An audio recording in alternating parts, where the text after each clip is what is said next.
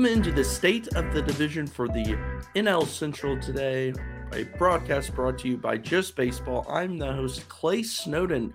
Co host Ethan's not here today.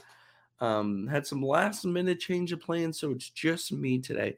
We're going to do this a little different. Every week for about five or six weeks now, we've done the whole let's go through each team. Let's just a lot of numbers, a lot of stats, who's doing well, who's not doing well. Um, we just wanted to take a break from that. We're not finished doing that, but um, what I'm going to do today is I'm going to go over the standings as always. And then I kind of want to present a question or just as a thought exercise, um, bring up a couple of topics maybe for each team um, about the division as a whole, as we've kind of reached a sample size now where you can start doing doing a little bit more with and um, we're starting to paint a picture of what this division really looks like. To recap just what it looks like quickly, it's not good. A lot of these questions have to do with rebuilding teams or teams that are just terrible. Um, but that's where we are. As always, we have our hats. Well, without Ethan today, it's just me. The retro, I believe this is called the Cooperstown Collection. St. Louis Cardinals Navy hat today for me, um, as the Cardinals are going to be one of our main topics today. But let's go ahead and dive in. Like I said, I'll start with the standings. First place, Milwaukee Brewers, 28 and 16. The team that Ethan and I keep talking poorly about is 28 and 16. A couple clowns running this show. St. Louis Cardinals, 24 and 19. Now, before I go any further, these stats were as of Thursday, um, about eight eight o'clock in in the evening. Third place Pirates, 18 and 25. Fourth place Chicago Cubs, who did lose 20 to 5 today, um, moving the Cubs to 18 and 26. And the victor in that 20 to 5 game, the Cincinnati Reds, 14 and 30. Brewers, Cardinals, Pirates, Cubs, Reds. What do you notice about these standings? They're almost always the same. Every week we've done this. That's because you have the Brewers and Cardinals who are in one class, one tier of this division. And then you have 90 miles. And then you have these three teams at the bottom Pirates, Cubs, Reds. Not a whole lot going on with those teams right now. So, two classes of the division. We typically break it up that way. Um, that's typically how we kind of talk about it. But um, let's go ahead and dive into some of these interesting questions, topics, thoughts. Um, if you have anything you want to say about it, any questions you may have about the NL Central, any thoughts that you might have, we have YouTube comments, we have Twitter, we have Instagram, um, anything you can do to reach out. You, if you shoot me, I have DMs open on Twitter. Shoot me a DM. I'll answer your question if you have a question about that. But let's go ahead and start with the Reds going first. A couple of questions that have just come to mind as we've kind of gotten into this 2022 season. Who gets moved? That's pretty obvious, right? Tyler Mahle, Luis Castillo. I think one, if not both, are on the move. Um, I think those trades are going to be ones that are happening closer to the deadline.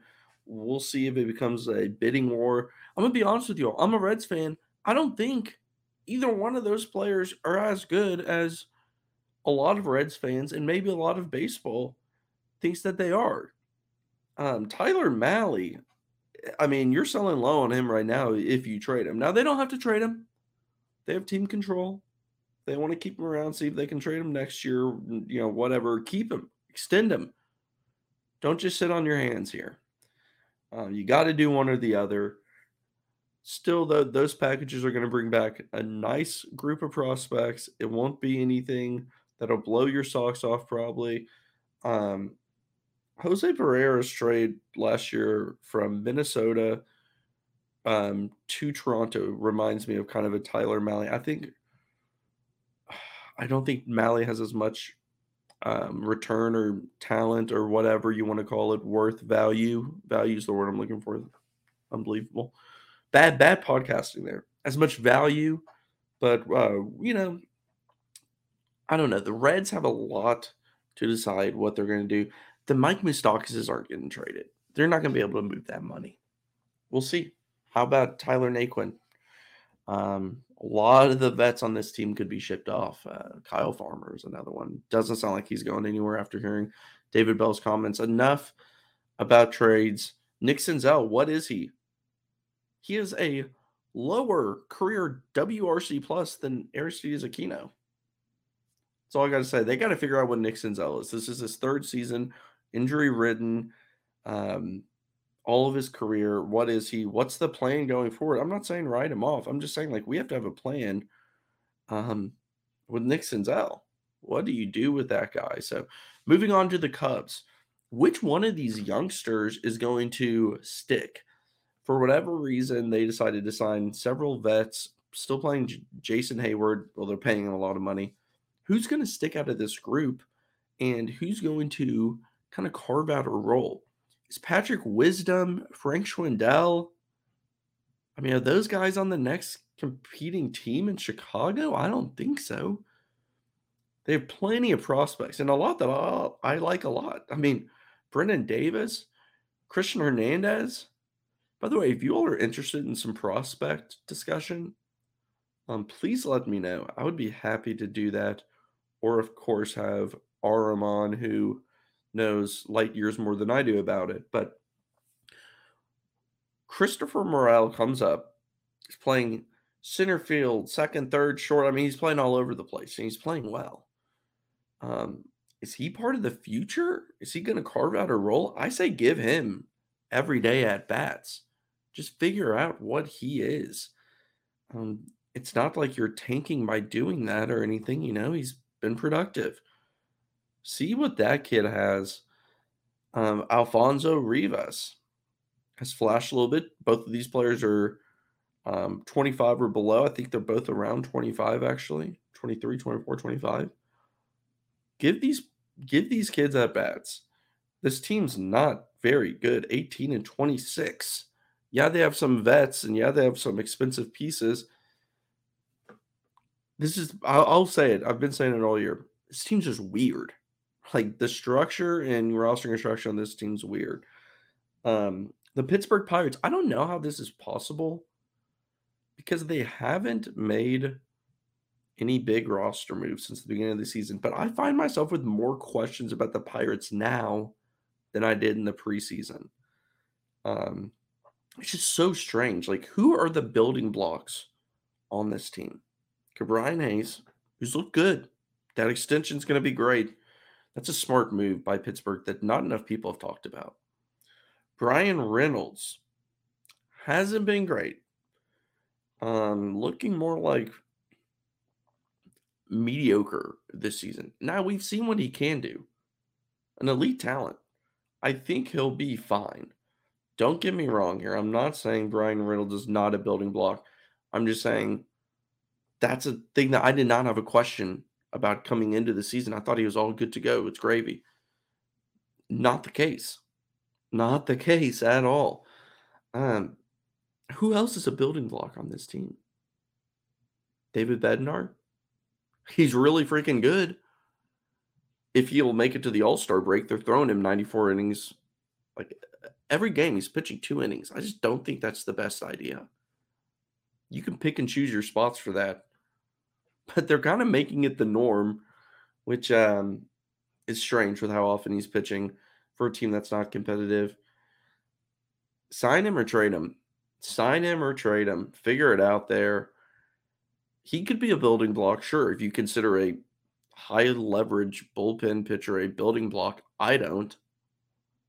I don't because I don't see those players getting long term deals, nor are they worth it. So who else you at? How many starting pitchers on this Pittsburgh Pirates team do you see sticking around? Zero. Year four plus of a rebuild. And there's not a current pitcher on the team that's intriguing moving forward. Mitch Keller's done. Don't give me that. Okay, Zach Thompson, you want to give me that? Like, you could sell me on that. I'm not necessarily buying it. I'm hesitant still. Um, as as like a is he going to be a starting pitcher on this team in three plus years? I don't know.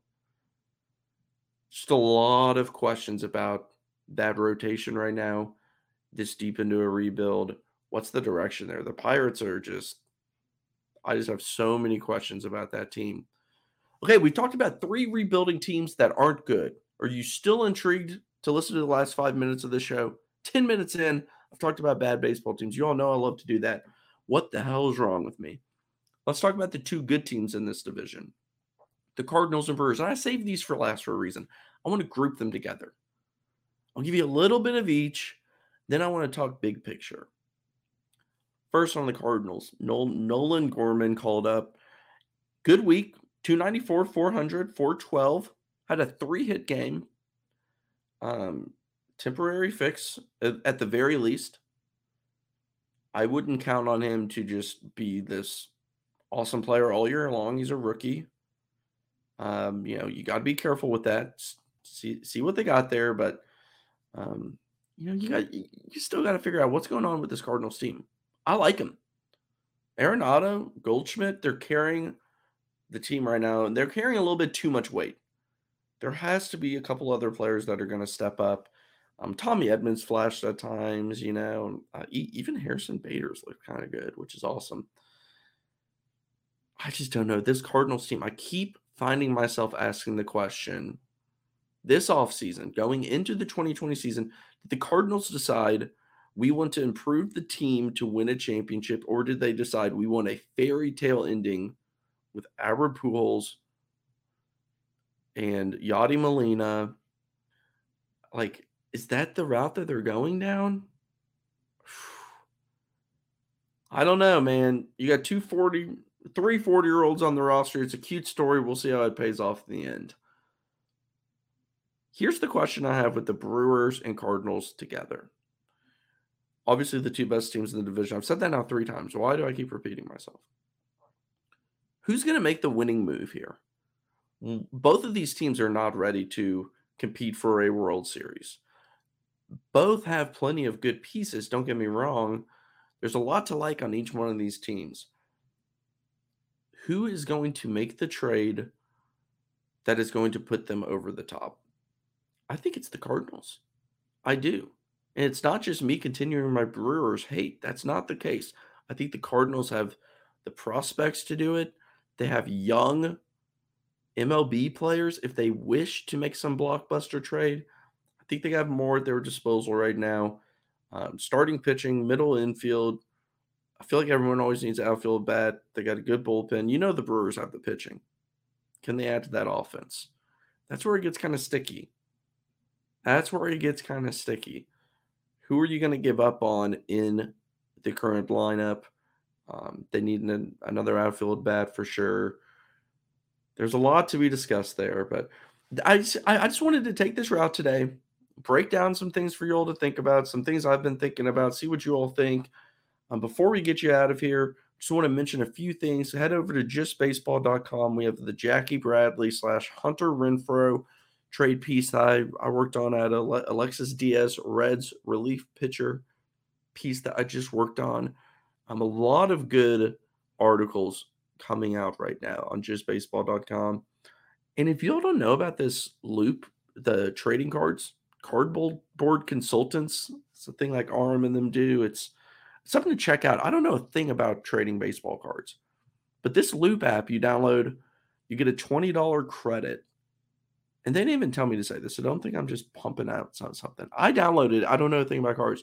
I'm on there, and I'm clicking on these videos, and they just open packs, and you buy them like right then and then they ship them to your door. I had no idea that this was a thing. So I have my 20 bucks today, which is when you're listening to this Friday, wild card tradings will be opening, I think around noon.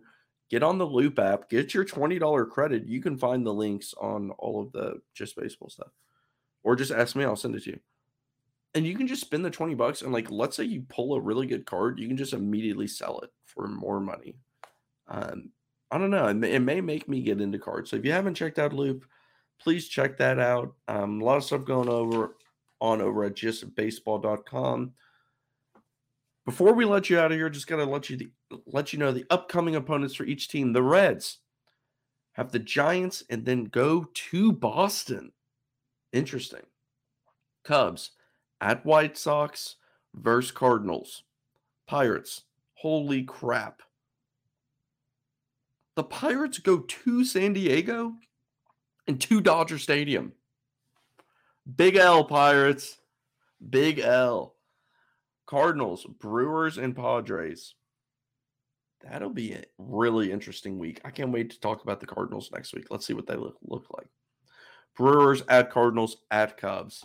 That's it for you today. Again, I'm Clay Snowden. This has been the state of the division for the NL Central, a Just Baseball podcast, and I'm out.